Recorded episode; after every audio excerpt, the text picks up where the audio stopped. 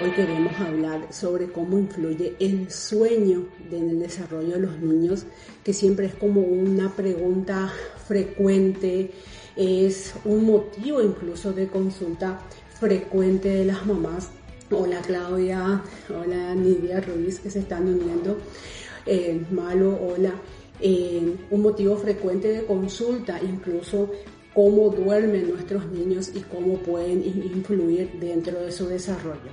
Entonces vamos a estar dialogando hoy con la doctora Patricia Arias, que es pediatra neonatóloga, y la voy invitando, y con el doctor Néstor Sánchez, neurólogo, sobre todo de lo normal a lo patológico que puede haber en el sueño eh, de un niño y que puede interferir en su desarrollo.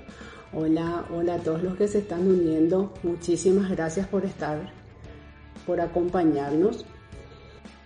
Y va a estar disponible como podcast en nuestro canal de Spotify llamado Conexión Salud. Hola Patti, hola Néstor, ¿cómo estamos?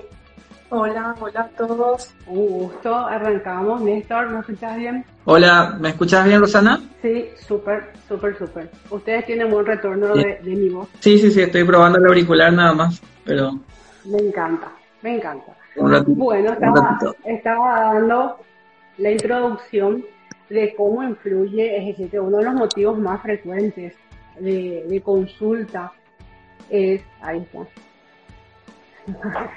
Genial, ahora sí, ahora les tengo. Ahora sí. Uno de los motivos más bueno, buenas noches a todos. Buenas noches. Estamos que uno de los motivos más frecuentes de consulta, incluso a veces es el sueño de nuestros niños, es como que es toda una incógnita o un mundo por entender. Así que quiero preguntarte, Néstor, como para ir entrando en tema, ¿verdad?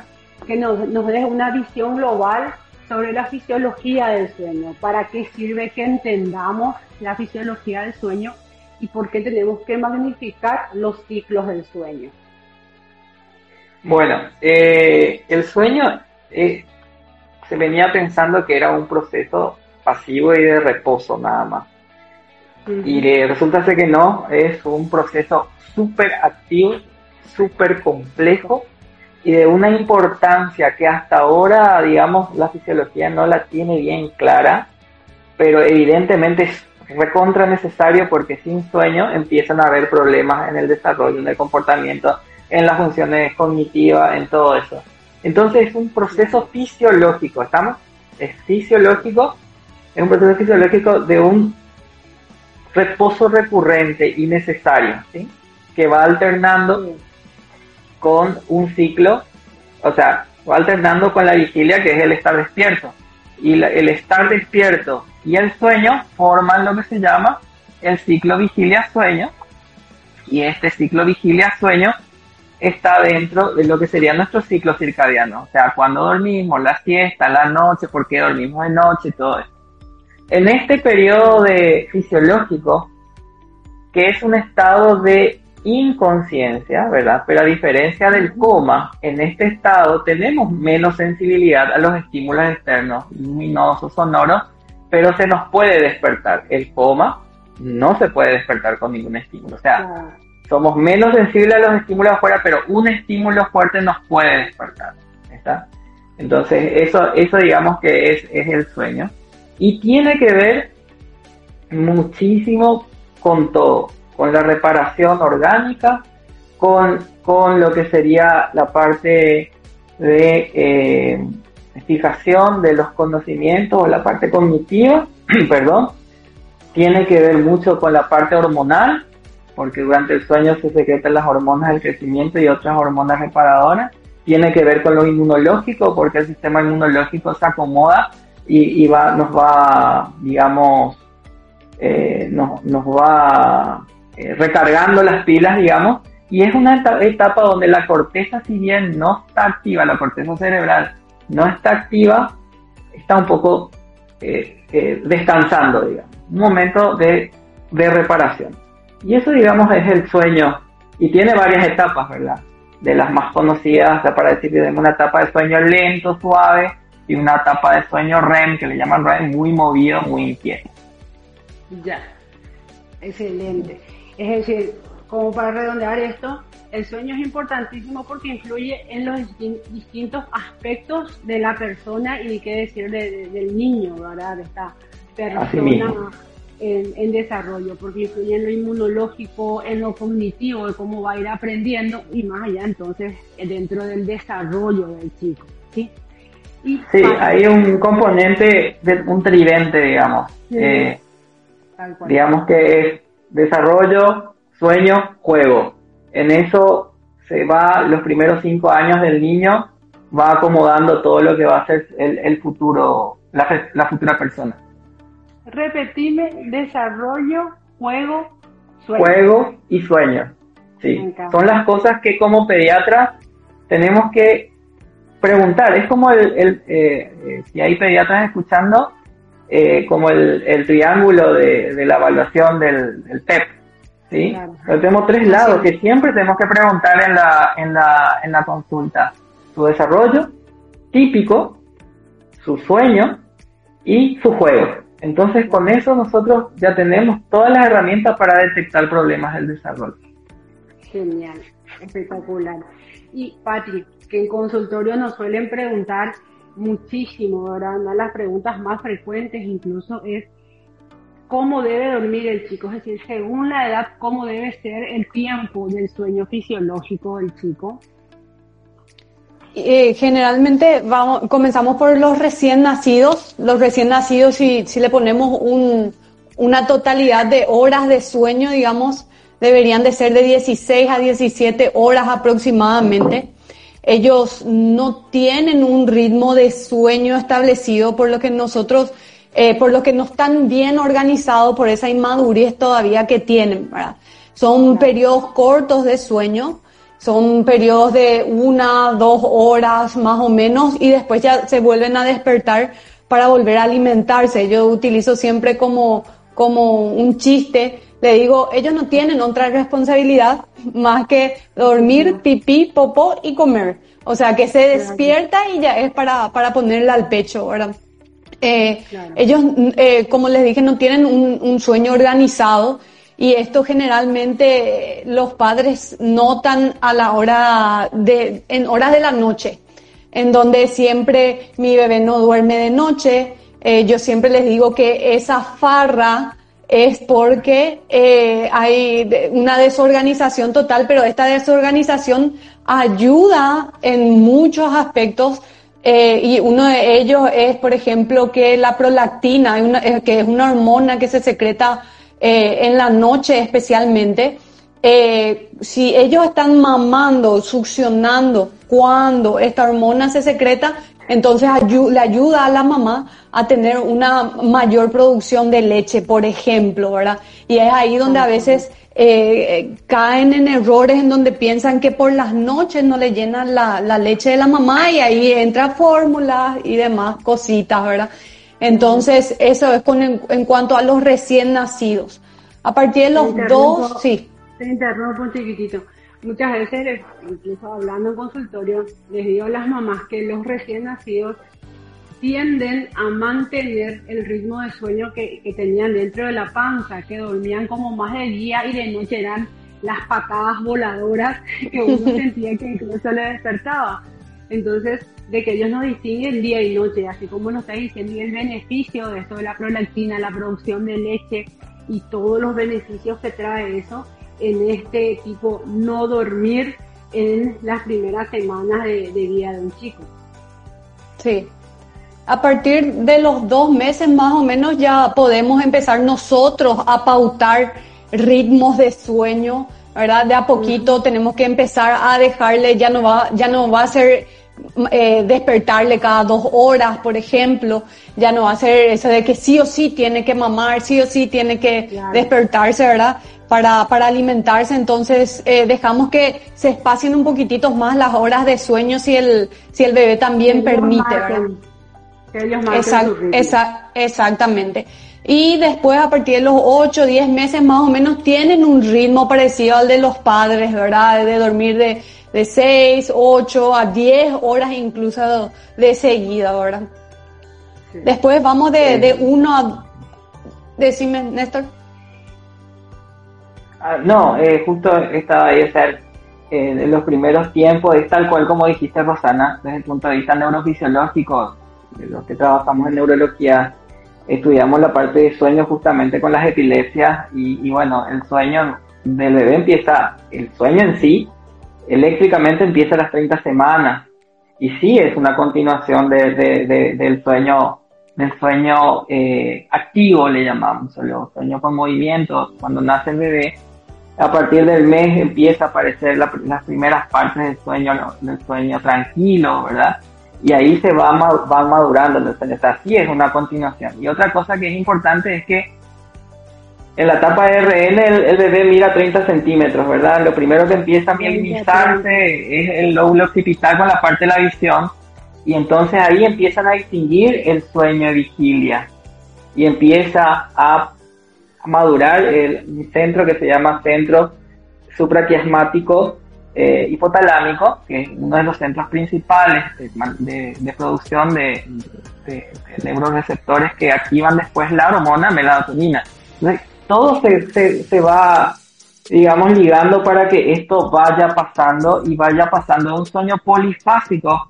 Duerme, se despierta, duerme, se despierta y hace las cuatro cosas que dijo Patty, el chiste, a después empezar a tener una rutina de sueño. Y otra cosa que ayuda ahí es el hígado, porque el hígado eh, empieza a madurar más o menos a los cuatro a seis meses a producir el combustible del cerebro que es la glucosa. Antes de eso solamente el pecho materno es la, la fuente de glucosa, entonces requiere de cada dos o tres horas una, un, eh, alimentarse. Sin embargo, a partir de los seis meses aproximadamente el hígado se hace cargo, entonces el niño ya puede tener más un patrón monofásico que sería el ciclo circadiano quería colaborar.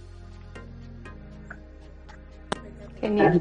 Por eso queríamos que esté el neurólogo con nosotros. Justamente de lo que estabas diciendo, ¿verdad? De, de cómo el niño después de los seis meses, alrededor de los ocho meses, como mencionabas, ya van teniendo más un ritmo de sueño parecido al de los padres. Ay, se me fue un poco la conexión con Patti. A ver si la recuperamos. Ahí va.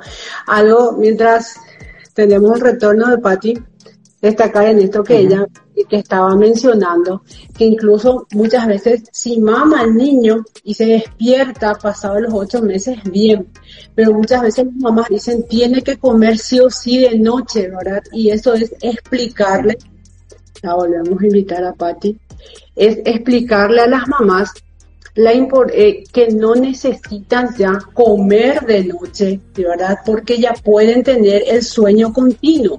Entonces, es importante entender estos conceptos. Ahora volvió Patti.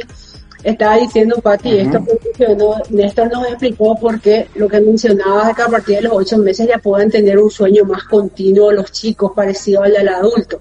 Y después, avanzando más en edad, Patti, ¿cómo, ¿cómo va siendo el sueño?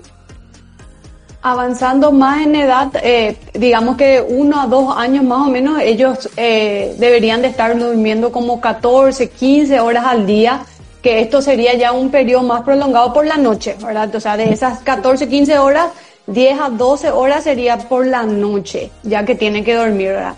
Después tenemos la edad de 2 a 3 años aproximadamente, en donde tienen eh, más o menos unas, unas 12 a 14 horas también y es donde tenemos que empezar eh, a estimularle, seguir haciendo las siestas, ¿verdad? Las siestas diurnas, ¿verdad? Sí. que algunas madres siempre vienen y me dicen, no me quiere dormir la siesta, eh, no, no, no se quiere acostar, prefiere jugar. Y lo que siempre tratamos de, de, de explicarle a las mamis es que por lo menos descansen, ¿verdad? Descansen, que tengan su horario de siesta siempre tipo como una rutina y que a partir de ahí hagan eh, una siesta, por lo menos un descanso, si no se quiere dormir, por lo menos un descanso, que el cuerpo se desacelere, porque generalmente también ahí, si el cuerpo está totalmente acelerado durante todo el día, el sueño es muy difícil ya tener un sueño tranquilo durante la noche. Entonces, hacer pausas durante el día a esta edad ayuda, ayuda bastante. Después vamos con niños en edad escolar, que tenemos como 8 a 10 horas, que serían dos horitas más que, de, que los adultos, ¿verdad? Que los adultos recomendados desde 6 a 8 horas, ¿verdad? Lo, es lo recomendado. Entonces, para niños escolares es de, de, de 8 a 10 horas, más o menos, ¿verdad? Y eh, acá lo que tenemos que tener en, en esta edad, así, eh, en esta edad es si es que existen, si es que a, como a partir de los dos o tres años más o menos eh, para adelante ya las siestas diurnas se van cortando, ¿verdad? Entonces después de eso nosotros no debemos insistir más a que sí duerman eh, los niños en edad escolar ya una vez y que si aparecen eh, siestas diurnas muy frecuentes, que algunos te duermen, por ejemplo, una o dos veces en la semana, eso así tipo es un porcentaje eh, y un, un periodo de tiempo dentro de lo normal todavía. Pero si es que aparecen siestas diurnas muy frecuentes, entonces ahí es que tenemos que empezar a sospechar algún tipo de patología o algún problema de sueño como insomnio, terrores nocturnos, etcétera. ¿verdad? Pati, y eh, para no perder el hilo y te doy la palabra, Néstor, el tema de las siestas, muchas veces las mamás dicen, no prefiero luego que no duerman para que duerman mejor de noche o se duerman más temprano. Y eso termina siendo mito o realidad. No, y como justamente lo que, lo que, lo que dije, ¿verdad? Eh, es que ellos deberían de descansar, o sea, termina siendo un mito, ¿verdad? Porque tienen que descansar, tienen que por lo menos desacelerar el cuerpo, la mente, eso de estar jugando todo el tiempo, tener, o con pantallas incluso, entonces eh, sí deberían de, de, frenar un poco esa actividad. Me encanta. Néstor, querías contar. Con respecto a la siesta, a la siesta sí, eh, las guías recomiendan que el niño deba tener una siesta todavía hasta los cuatro años. Eh, digamos una siesta, pero estamos hablando de siestas cortas, no siestas hasta las 5 de la tarde. Y obviamente a la noche no se va a dormir. La siesta, la siesta, la siesta mínimo van por un ciclo de sueño, ¿sí? Incluso no, no es necesario que entren a, a, a, dos ciclos. Entonces sería entre 30 a 45 minutos o una siesta reparadora. Eh, generalmente entre las 12 y las 2 de la tarde. Eso sería, porque es, digamos, la siesta eh, es también algo fisiológico en el sentido de que tenemos una secreción de esta hormona melatonina a la siesta y principalmente después de comer. Es muy leve, pero aparece el sueño postprandial. Entonces, por eso se entramos en sueño si es que tenemos todas las condiciones. Y otra cosa con respecto a la siesta, el sueño es algo cultural también. Hay culturas que duermen la siesta, entonces eso no es patológico. Pero eh, y más en nuestra cultura que, la siesta eh, principalmente eh, en el interior la sí se hace siesta, entonces mismo ahora hay una corriente en, en, el sur, en Buenos Aires, donde hay lugares donde se duerme siesta, justamente. Entonces la siesta, es, el sueño también es cultural. Y está como el desarrollo también está dentro de un contexto. Entonces, ahora, si el niño no, no es muy activo eh, y no, no, no se frena, va a ser más difícil duerme la noche porque, digamos, el sueño es como el periodo de aterrizaje de un avión. Hay que desacelerar el motor, hay que planear un poco, hay que alinear la pista, hay que poner en condiciones los parámetros del avión y ahí se hace el aterrizaje. Lo mismo pasa con el, con el entrar el sueño. Hay que frenar todas las actividades, eh, llegar a un momento de relajación, eh, tranquilizar el cuerpo y ahí entramos a, las rutinas del sueño después para generar eso. Espectacular, espectacular. Y Patti, hablando toda esta, de todo lo que, lo que estuvimos mencionando, ¿verdad? En relación a las horas de sueño, esto de las rutinas, la importancia de la siesta, con toda esta, esta pandemia que estamos viviendo ahora, que hay que mencionar cómo ha afectado eso a las familias en relación al sueño, tanto adultos como niños, qué es lo que estamos viendo más y cuál es el consejo que tenemos que dar al respecto. Sí, en, este periodo de, pandemia que ya estamos atravesando más de un año, existe un gran número de niños que están en problemas justamente con, con, con el sueño, ¿verdad? Existe un pequeño grupo que eh, mejoró su sueño porque le tienen a los padres más en casa, porque incluso llevan mejores rutinas, ¿verdad? Pero un gran número está en problemas porque ya no tienen una rutina específica.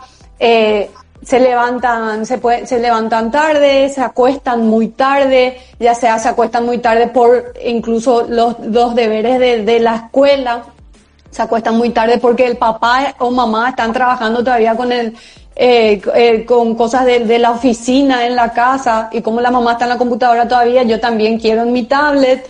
Eh, y generalmente ya los padres, cuando amanece, ellos empiezan a hacer sus labores nuevamente y prefieren que los chicos estén durmiendo, ¿verdad? Y la mayoría de las veces pasa por no tener que ofrecerle como estímulo o distracción. Entonces prefieren que duerman, duerman hasta tarde y ahí empiezan otros problemas, ¿verdad? Ya sea con la alimentación, que ya no desayuna porque se, eh, se despertó tarde, ¿verdad? Que ya empieza a no querer comer porque se desorganiza también, que como dijo Néstor, también todo es una organización con el tema de, del sueño, que organiza el desarrollo, la alimentación, el crecimiento, todo, ¿verdad? Entonces, eh, eh, por ese por ese motivo eh, digamos que como ellos están en un proceso de desarrollo ellos dependen en gran medida del entorno en sí para su eh, para tratar de regular también sus emociones su comportamiento y cuando todo se desordena ya es un poco difícil seguir el paso cuán importante es esta palabra desorganización, ¿verdad? Porque se está viendo principalmente en los niños en edad escolar y adolescentes, ¿verdad? Que dentro de, los tiempos de los padres o con quien quedan, están como muy digitalizados o están esto, durmiendo tarde y, y, todas las psicopedagogas, las psicólogas, todas las terapeutas insisten muchísimo con el tema de la generar rutinas en la casa, si no van al colegio tener esas rutinas, más allá de la rutina del sueño, la rutina de las horas de comer, las rutinas de actividades, de ver, ingeniarnos en qué hacer, leemos, jugamos, pero generar rutinas para los chicos y no dejarles dormir nomás en un momento en el que tendría que estar desarrollando otras aptitudes, ¿verdad?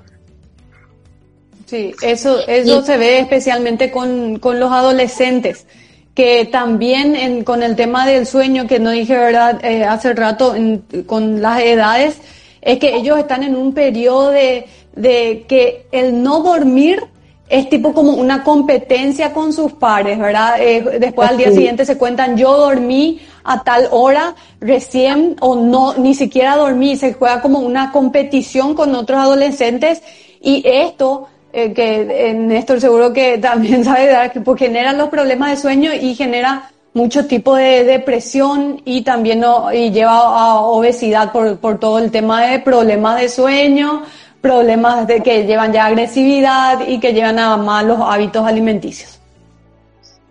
Tal cual. En la, adolescencia, eh, el, eh, el, el, digamos, hay un insomnio como fisiológico porque hay algo que se llama retardo de fase, donde entre los 10, 12 años empieza a haber cambios hormonales, obviamente, y eso hace que se retrase más de dos horas el inicio del sueño.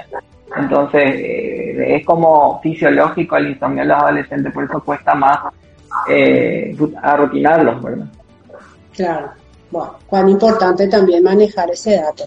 Quiero recordarle a todas las personas que están conectadas que aparte de agradecerles, pueden ir preguntándonos, yo voy leyendo las preguntas, están eh, tipo Capa, la doctora Pati, el doctor Néstor, también preguntas como para poder ir canalizando esas inquietudes que puedan tener en relación al sueño. Acá hay una, por ejemplo, que dice, Doc, y en los de un año que duermen a la una de la mañana. Pati. ¿Está bien, doctora, que duerme a la una de la mañana? No. no. eh, no, siguiente pregunta. No, no, lo que pasa, eh, generalmente nosotros debemos, o sea, un año dijo, ¿verdad? Sí, un año.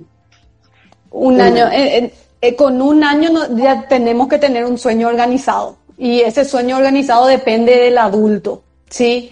Es ahí podemos hablar de las rutinas, de la higiene del sueño, así como se suele decir, ¿verdad?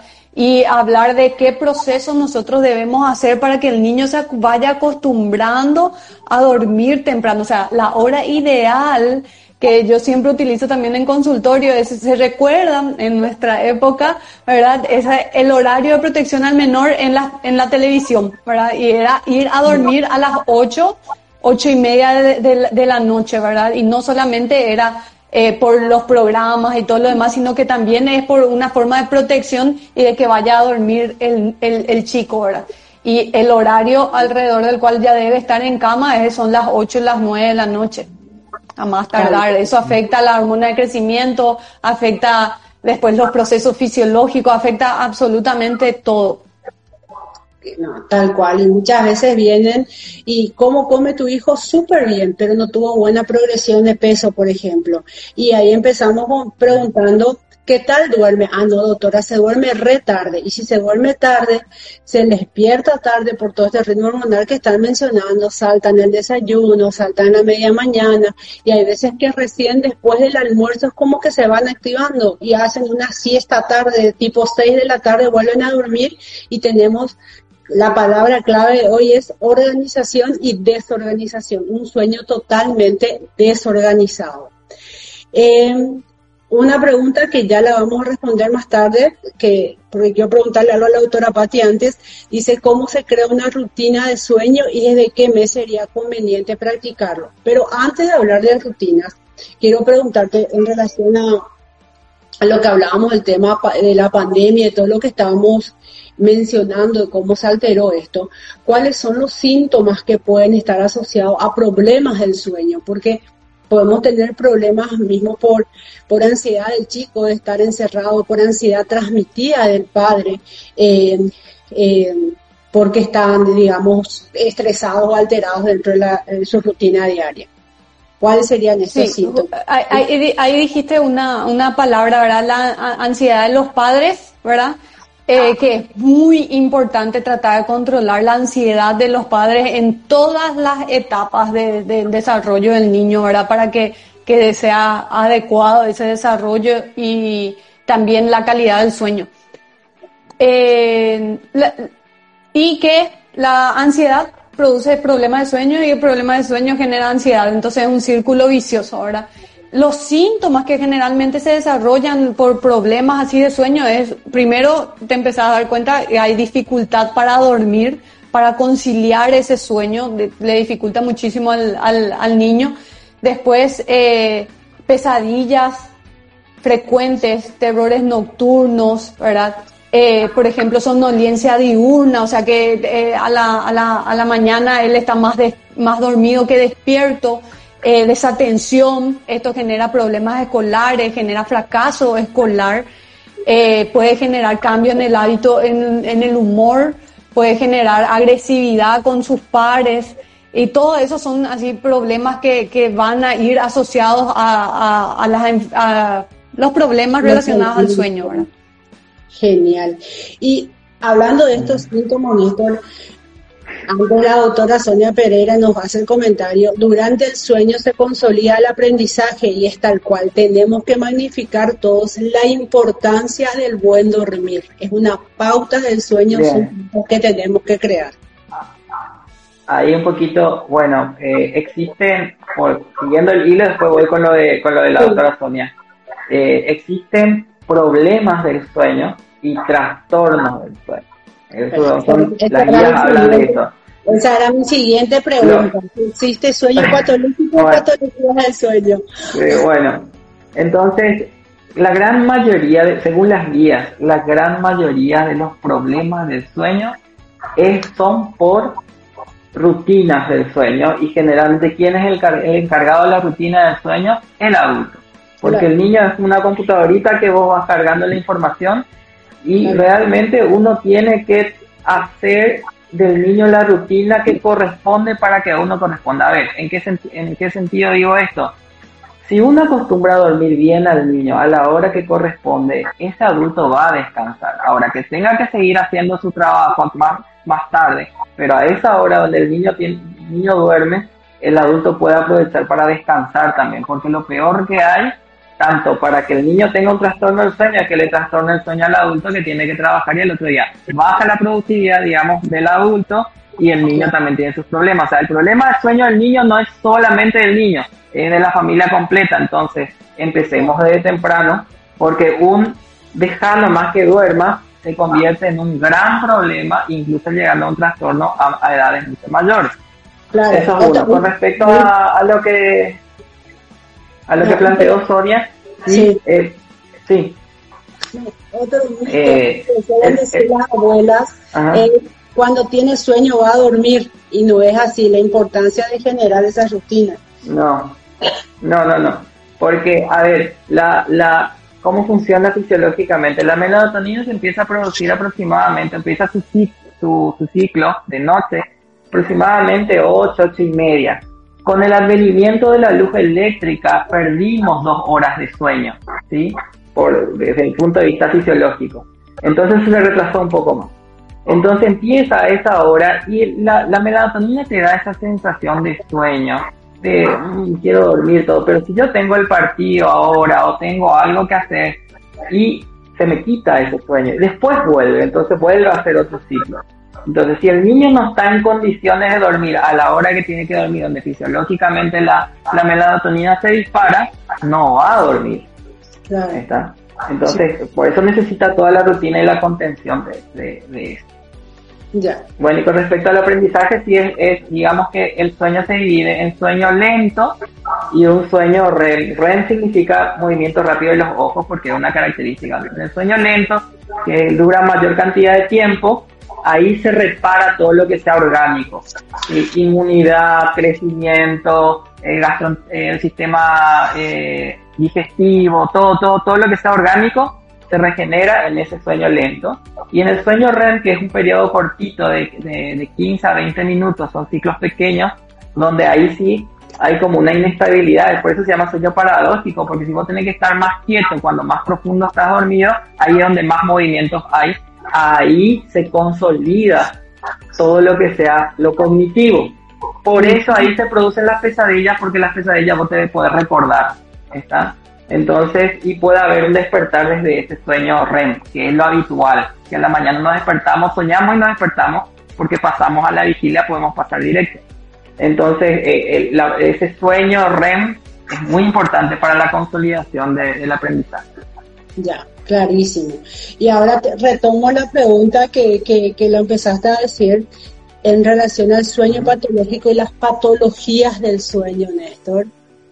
¿Cómo bueno, como, como, como, dijimos, eh, cuando, cuando, existen, tengo un problema de sueño, generalmente el problema de sueño tenés cuando haces la, la, la, interrogar a los padres y te das cuenta que los padres lo duermen tarde, le ponen pantalla en la, en la, eh, en, en, la pieza, está muy iluminado, no, no hay rutinas en sueño que ya están hablando todo. Cuando se transforma, y, eso digamos que ya está solucionable, pero cuando se transforma en un trastorno, se transforma en un trastorno cuando ya afecta el desarrollo del niño, ya afecta el juego del niño, ya afecta el día a día.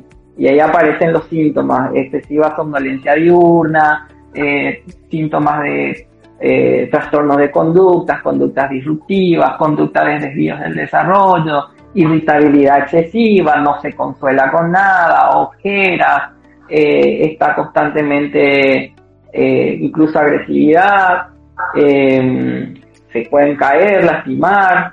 Entonces ahí empiezan los trastornos del, sueño y se va investigando.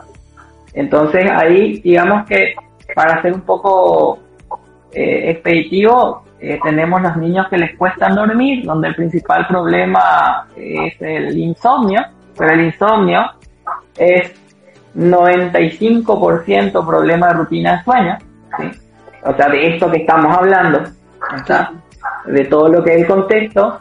Después están los niños que presentan eventos anormales en el sueño y ahí están los niños que tienen el síndrome de apnea obstructiva del sueño, que puede ser por las amígdalas grandes que roncan de noche, o los niños que tienen sobrepeso, que es algo muy frecuente en esta altura, que puede dar también ronquidos de noche y se altera la oxigenación del cerebro y genera todos estos problemas que estaba diciendo. También puede haber sonambulismo, pueden haber eh, terrores nocturnos, las pesadillas. O sea, las, son normales en ciertas etapas de la vida, son normales, pero que se hagan frecuentes todo el tiempo, que te generen problemas de conducta, que, eh, que te generen eh, eh, miedos excesivos, bueno, hay también, ojo, que a veces hay que escuchar las pesadillas de los niños que nos pueden llevar para otras cosas. Y, eh, y está el niño que duerme de día, que generalmente es por deprivación de sueño, porque no, no, no, no, no está durmiendo bien, no tiene la... Y está también eh, una enfermedad multiorgánica que se llama narcolepsia, que tiene sus características clínicas, pero digamos que siempre ven es por paso, siempre se descarta lo, de la rutina del sueño, lo que nosotros estamos hablando ahora antes de entrar a lo que es un trastorno. Y para los trastornos del sueño, señores, hay una especialidad, ¿está? Dentro de mi especialidad que es neuropediatría, hay un subespecialista en sueño. O sea, imagínense lo complejo que es para que un especial se tenga que estudiar un año más esta especialidad. Y bueno, eso ya ya depende de los laboratorios del sueño y se van interpretando cosas, se van eliminando. Pero lo principal es eliminar el 95% de los casos, que es mala higiene de sueño. Claro, no, clarísimo. Y ah, quiero aprovechar lo que mencionaste, lo de los terrores nocturnos y las pesadillas. Es que como papás no tenemos que olvidar que los niños tienen su fase imaginativa también. Entonces tenemos que atender mucho qué es lo que le decimos a nuestros chicos y no, no generarle temores. Mm. Eh, portate bien o te meto en el baño con un sapo, ¿verdad? O el famoso señor de la bolsa en nuestra época, ¿verdad? Porque el niño digamos, imagina y magnifica eso, ¿verdad? Y entonces eso puede generarle trastornos del sueño porque lo van teniendo como pesadillas. Y lo mismo, eso que mencionabas, el escucharles, ¿verdad? Y usar la magia en la que creen nuestros niños y que no tenemos que arruinar, de usar, de, tranquilos, vamos a usar nuestra manta mágica para que se vaya el sapo gigante. Entonces, acompañar esos procesos del desarrollo de nuestros niños en nunca minimizar lo que ellos están sintiendo o nos están contando, ¿verdad? Y hacer ese acompañamiento del proceso. ¿verdad? Sí, eh, la, eh, las guías dicen que hay que, esto cuesta, ¿verdad? son guías, por eso uno estudia de guías y son consejos que puede dar después cada padre, tiene su experiencia, pero eh, hay que usar todo esto. Las guías dicen que hay que acostumbrar que el niño se duerma solo, o sea, haga su, su periodo, hay que acompañarlos hasta que estén por dormir. ¿Por qué? Porque cuando hacen sus despertares, que son fisiológicos, cada 90 o 100 minutos nos despertamos, nos damos la vuelta, eh, el niño se despierta y si vos le acostumbras a dormir, a, dormirle upa o dormir con él, lo primero que va a hacer cuando se despierta es buscarte y se despierta, llora, grita, todo. Si él se acostumbra a dormir solo, va a saber que se va a volver a dormir solo. Digamos, estas son las guías, así es la fisiología. Es jodido, le comprendo a los padres, ¿está? nadie juzga acá, eh, pero bueno, es lo que lo, recomendable hacer, ¿verdad? Entonces ahí pueden usar las mantas, los ositos, eh, los héroes protectores. Entonces sabe que tiene su héroe protector y con eso va, va a dormir otra vez en ese momento. Pero lo ideal es que no lo no durmamos con él. Claro, es como que está cuando está a punto de dormir, uno ya lo va a a eso, digamos, nos referimos cuando él dice dormir ah, ah, Claro. Espectacular. Va. Y con todo esto, mi pregunta es cómo afecta el desarrollo, ya lo hemos hablado, que, que, afectan todo si uno tiene como una muy mala rutina. Y, ahí, ahí, te puedo decir que en un, eh, los problemas del sueño son frecuentes, un 20% en un niño con desarrollo típico. Pero como yo suelo tratar con los niños con trastorno del desarrollo, en un trastorno del desarrollo de cualquier tipo, los problemas del sueño aumentan un 80%. ¿Está? Entonces, eh, en autismo, en TDAH, en parálisis cerebral infantil o en cualquier traumatismo craneoencefálico, vamos a, tenemos que preguntar sueño. Por eso el tridente está ahí, desarrollo, sueño, juego, y con eso vamos en la pediatría con nuestros niños. Espectacular. Quiero leer uno de los comentarios, ¿verdad? te dirijo, Pati, la pregunta dice, gracias por tocar estos temas que tanto nos ocupan en el día a día. Y va la pregunta, lo veo muy, sobre los ritmos de sueño para la doctora Patti en los bebés prematuros, si tenemos algún criterio diferente para, para el sueño de los prematuros. Bueno, ahí, depende específicamente de que si los bebecitos prematuros, eh, o sea, si requirieron internación en las terapias, ¿verdad? Que generalmente la mayoría de ellos requiere. Ahí, eh, teniendo en cuenta que ya hay una desorganización de base, se desorganizan un poco más en las terapias. ¿Por qué? Porque hay ruidos de monitores, hay ruidos de, las, eh, de los médicos trabajando, de las enfermeras trabajando, eh, hay luces, a veces que, que, se requieren que sean luces fuertes para ver, hacer procedimientos y todo lo demás. Entonces, sí hay una desorganización un poco más acentuada en, en los prematuritos, ¿verdad? Y una vez que van a la casa, es integrar rutinas nuevamente, ¿verdad? Porque como, como dijimos, todo es rutina y todo es coordinar y todo es organizar nuevamente. Claro, y que muchas veces dentro de las neo, de las, de las de neonatología, de los lugares de internación, justamente el hecho de cubrir las incubadoras es buscando seguir manteniendo la rutina que tenían intraútero los chicos, ¿verdad? Y muchas veces la mamá de un prematuro sabe que a veces es cansador, pero le insistimos mucho que se extraiga la leche de noche, esas cada tres horas, por el hecho de la prolactina que explicabas hace rato. Bueno, tengo algunas preguntas que me salen claritas, no sé si ustedes las ven bien, que quiero hacer Dice, ¿desde qué edad, desde qué edad duermen solo, los pueden dormir solo los niños? Nosotros estamos, eh, o sea, yo, yo como pediatra, mejor dicho, estoy a favor del colecho, ¿verdad? Eh, que es eh, de un bebé recién nacido y un lactante menor dormir con, con, el, con, con los padres, ¿verdad? Hay muchísima, hay eh, muchísima evidencia a favor y muy pocas evidencias en contra y solo alguna situación en la que, por ejemplo, está, no está muy recomendado, pero no hay una negación directa tampoco, ¿verdad? Pero eh, generalmente eh, este tema del, del, colecho genera bastante autoconfianza en los niños también a medida se, se ve que cuanto más nosotros generamos un, un poder de, de atender las necesidades de los niños, se, se hacen mucho más independientes posteriormente, ¿verdad? Entonces, dormir solo sería más o menos, yo siempre digo, depende del binomio madre-hijo especialmente, y eh, que va desde de, a partir de los 3, 4 años empezar a hacer una, una rutina para empezar el, por así llamarlo, desapego. Claro, es decir, cuando el niño no tenga un riesgo, dormir solo, yo entiendo es tipo dormir en su pieza, que se está refiriendo, ¿verdad? Ah. Dormir en su pieza es cuando el niño no corra riesgos de, de, accidentes, de los despertares que puedan tener, ¿verdad? Y haciendo colación de lo que decía Néstor, sí, también repartidaria el colecho, pero crear esos hábitos, porque muchas veces, como decía antes, los niños, principalmente los más pequeños, tienden a mantener el ritmo de sueño que tenían en la panza. ¿Qué significa esto también? Que una vez como acto reflejo genera mucho movimiento al chico, porque el niño dentro de la panza dormía cuando caminábamos el glu glu. Y eso generalmente no está recomendado, ¿verdad?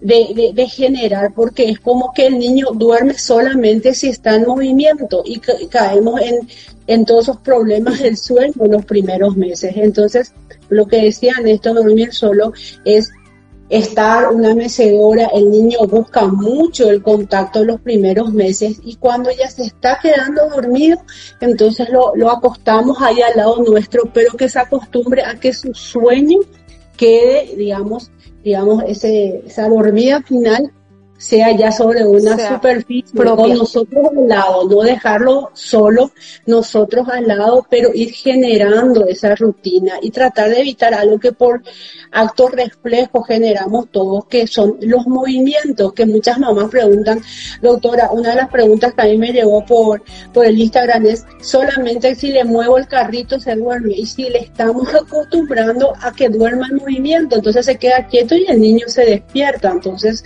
eso entra dentro de lo que son rutinas del sueño, ¿verdad? De por ahí habría que aclarar si tenés razón un poco en la, en la temática, en el pragmatismo de esto que dije, que es entrar en sueño solo. Claro. Y no, no, no dormir solo. Ahora, con respecto al colecho, sí, sí, hay, hay evidencia científica que sí. Yo te diría en la experiencia de un poquito de lo que hablan las guías de la parte de, de sueño fisiológicamente sería cuando los de los destetas, o sea, cuando deja de, depender de la, lactancia materna, eh, sería el momento donde se hace el desapego generalmente.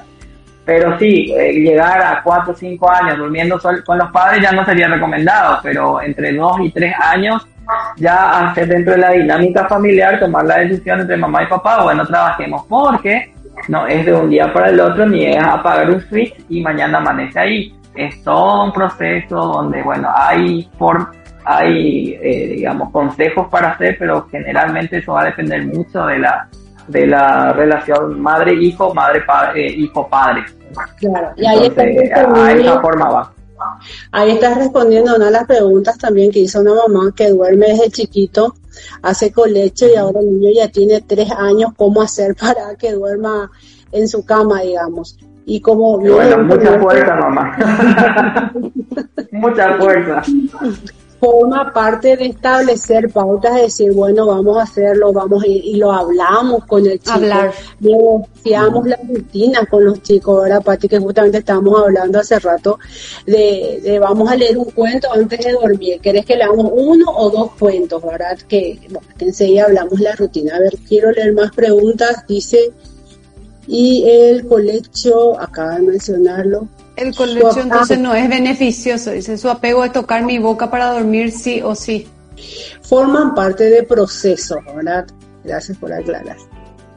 Forman parte de proceso, ¿verdad? Mi hijo me tocaba el, el codo, ¿verdad? Para quedar dormido, pero de repente es justamente lo que mencionaba Néstor, él acostado, ¿sí? Entonces acostado era como su objeto, por llamarlo así, que a veces puede ser una mantita para algunos niños, el tocar, el, extendía el brazo para tocarme el codo, pero él inducía el sueño, digamos, esa inducción, esa llegada al sueño final, lo hacía acostado y no estaba, por ejemplo, brazo, a eso es, y hay en eso hay...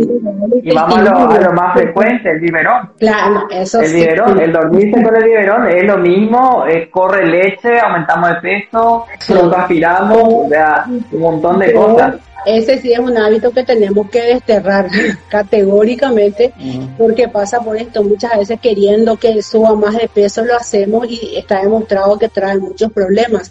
Pero a esta mami le digo hay, hay bebés que tocan el lunar que podemos tener que quieren meter la mano en la axila tocan el labio son procesos de los chicos que lo tenemos que tomar como transiciones porque está acostado, Finalmente es mejor a mala, no es mal acostumbrarlo, sino que a generar el hábito que solo con movimiento puede dormir. A ver, eso de, que, justamente eso se había dicho de, de, no sacarle a pasear, por ejemplo, cuando no duerme. Ah, hay algunos padres que agarran la camioneta, le sacan para llevarlo a pasear y ahí se queda dormido y después lo traen dormido a la casa, ¿verdad? Entonces, eh, yo le digo que ni de la cama tienen que salir, ¿verdad? Que de la pieza, no, no solamente de la pieza, sino que de la cama no tienen que salir, ¿verdad? Eh, a veces hay que darle tiempo también a los niños, por ejemplo, no es con un una simple, así tipo, se inquieta y ya la mamá, ¿qué te pasa? Y le hace ya shu, shu, shu, shu, ahí, ¿verdad? ¿Por qué? Porque, eh, como, como, como dijo el doctor también, existen momentos en que sí o sí nos despertamos. Cuando termina un ciclo, sí o sí giramos, sí o sí nos damos la vuelta, hacemos movimientos. Entonces no es estar, es dejar que el niño se exprese también, ¿verdad? Y mantener la calma, atajar tu ansiedad también, vos como mamá, como papá, y, de, y dejar que el niño nos, nos diga eh, qué significa, porque muchas veces también lo que pasa es que el niño a veces se despierta, se inquieta un poco y es prácticamente que quiere saber que si la mamá está ahí, le digo yo a las mamás, ¿verdad? Y entonces no hace falta darle leche, porque a veces le sobrealimentan durante las noches por eso, ¿verdad? Porque piensan que porque dicen, ah, ya biberón o ya eh, le dan pecho, ¿verdad? Entonces no necesariamente es hambre, terminan ciclos o simple, simplemente se, al despertarse quieren saber si tienen a la persona que le, que le contiene al lado, ¿verdad? Y con una palmadita ya, ya se consuela y termina. Tal cual. Y Néstor, antes de hablar de pedirte, eh, por ejemplo, tipos de rutinas del sueño, Patti, ¿cuáles pueden ser, Néstor, elementos que alteran el sueño del chico, que hace que el sueño no sea reparador? Bueno, eh, primero eh, que, que haya, bueno, el ciclo de sueño funciona por la, por la luz la luz y oscuridad. Eh, esto activa la melatonina, entonces obviamente si un ambiente está eh, muy luminoso, eh, tenemos televisores o pantallas o luces. ¿Qué pasa con los televisores y las pantallas inteligentes, o celulares, tablets, lo que sea, en el momento del sueño? Es, es recomendable. Ellos emiten una luz blanca o, azul que no la vemos, y eso hace que frene el proceso del núcleo, núcleo supraquiasmático del cerebro eh, a que produzca la melatonina, entonces retrasa la producción de melatonina, por lo tanto te hace, eh, te hace eh, tardar un retardo de inicio del sueño.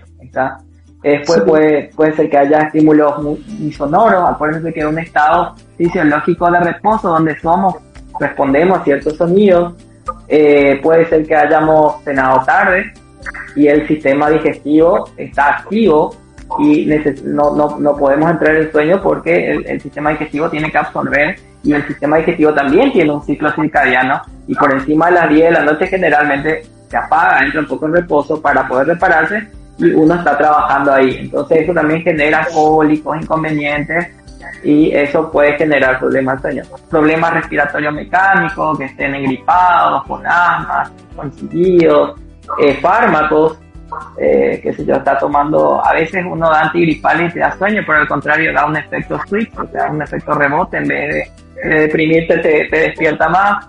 Eh, bebidas con, con, con o con cafeína, coca, eh, perdón, la marca gaseosa, eh, café, eh, es recomendable que el niño consuma esas cosas dulces, chocolate, consuma por lo menos tres horas antes de lo que sería su horario rutina de sueño, ¿verdad? O que no consuma. Y que no consuma, que no consuma, perdón. Es la idea, porque puede necesitar, no quiere decir que eso sea la causa, pero incluye. Entonces esos son los que pueden, alterar. Es una cadena de cosas. Y como dije, acuérdense del aterrizaje del avión. Hay que preparar el avión para, para que aterrice. Y bueno, al niño hay que prepararlo también para que duerma. Genial. Y Patti, así tips de rutinas para los chicos. Sí, generalmente la rutina de, del niño se, se, debe generar, o sea, es generar una rutina. ¿Qué significa eso? Horario. Siempre el mismo horario y tratar de ir a la cama. Sé que es difícil con todos los procesos y todos los trabajos que tienen los padres y todo lo demás, como acá dijo Néstor, no estamos para juzgar ni nada de eso, todos hacemos lo que podemos, ¿verdad? Y, pero siempre tenemos que tratar de estar informados para darle lo mejor al chico, ¿verdad? Entonces, uno poner un horario de que empiece la rutina, como dijo Néstor, necesitamos una desaceleración para que el sueño sea, eh, tipo, el agarrar el sueño sea de, forma adecuada, ¿verdad? ¿Qué significa eso?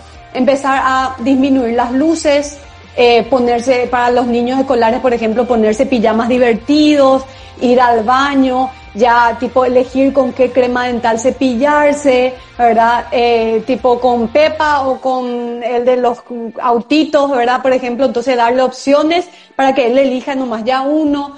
Eh, se pueden negociar cuentos, por ejemplo, le decís, como vos dijiste mismo hace rato, ¿verdad? Eh, dijiste, eh, leemos un cuento ahora y mañana leemos el otro, o leemos dos cuentos rapiditos y cortitos. Hay, existen cuentos cortos de un minuto para ayudarle al chico a dormir y que le desacelere, ¿verdad? Otra cosa que se debe incluir en la rutina del sueño es que no hayan pantallas mínimo dos horas antes mínimo dos horas antes, nada de quedarse dormido con el celular, con la tablet, con la televisión, ¿verdad? Puede haber música, ahí, ahí vi un comentario de que decía que hago para que deje de, de dormir solo con música. O sea, es tipo como un mecanismo de relajación también. También va a depender de qué tipo de música, ¿verdad? Tiene que ser una música suave, relajante, para ir desacelerando el cuerpo, la mente y tratar de evitar así distracciones o cosas que te generen un, mayor, una mayor aceleración.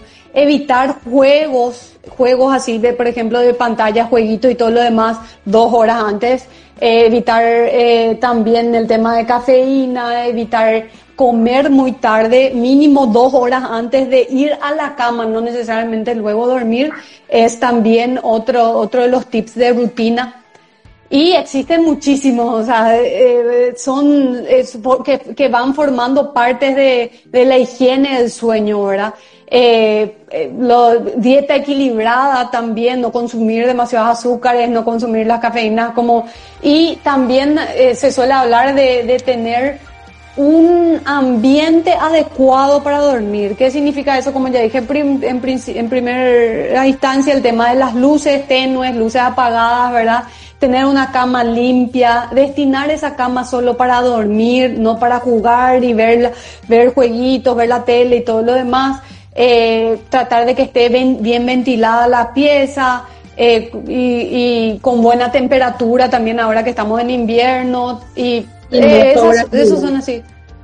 Súper. No sobreavivar, no sobreestimular. Me encanta. Bueno, realmente creo que vamos a programar otro live para hablar de sueño porque el tiempo nos llegó y realmente me pareció interesantísimo y la gente que se mantuvo ahí conectada, muchísimas gracias, ¿verdad? Gracias Patricia, doctora Patricia Arias, gracias doctor Néstor Sánchez, ¿verdad? Formamos equipo dentro del Centro de Especialidades Pediátricas y lo que queremos es sumar para las familias, ¿verdad? Sumar conceptos, tener conceptos claros, acompañarles en los procesos, ¿verdad? Eh, es demasiado importante el buen dormir, el, buen hábito del sueño del chico. Entonces espero que este live les haya servido a muchos padres, lo compartanlo, denlo a otras mamás que todas hemos pasado por este, por el tema del sueño de nuestros chicos. Queda grabado el material en la cuenta Instagram del Centro de Especialidades Pediátricas y como podcast en el canal de Spotify llamado Conexión Salud. Y antes de despedirnos, quisiera invitarlos para el próximo jueves en el mismo horario, 19 y 30, para hablar con la licenciada Vilma Costa sobre un tema así crucial, manejo de la frustración y cómo influye la digitalización en el desarrollo de los chicos. Muchísimas gracias por acompañarnos, Patti y Néstor, un placer. Buenas noches. Buenas noches, hasta luego. Chao, chao. chao, chao.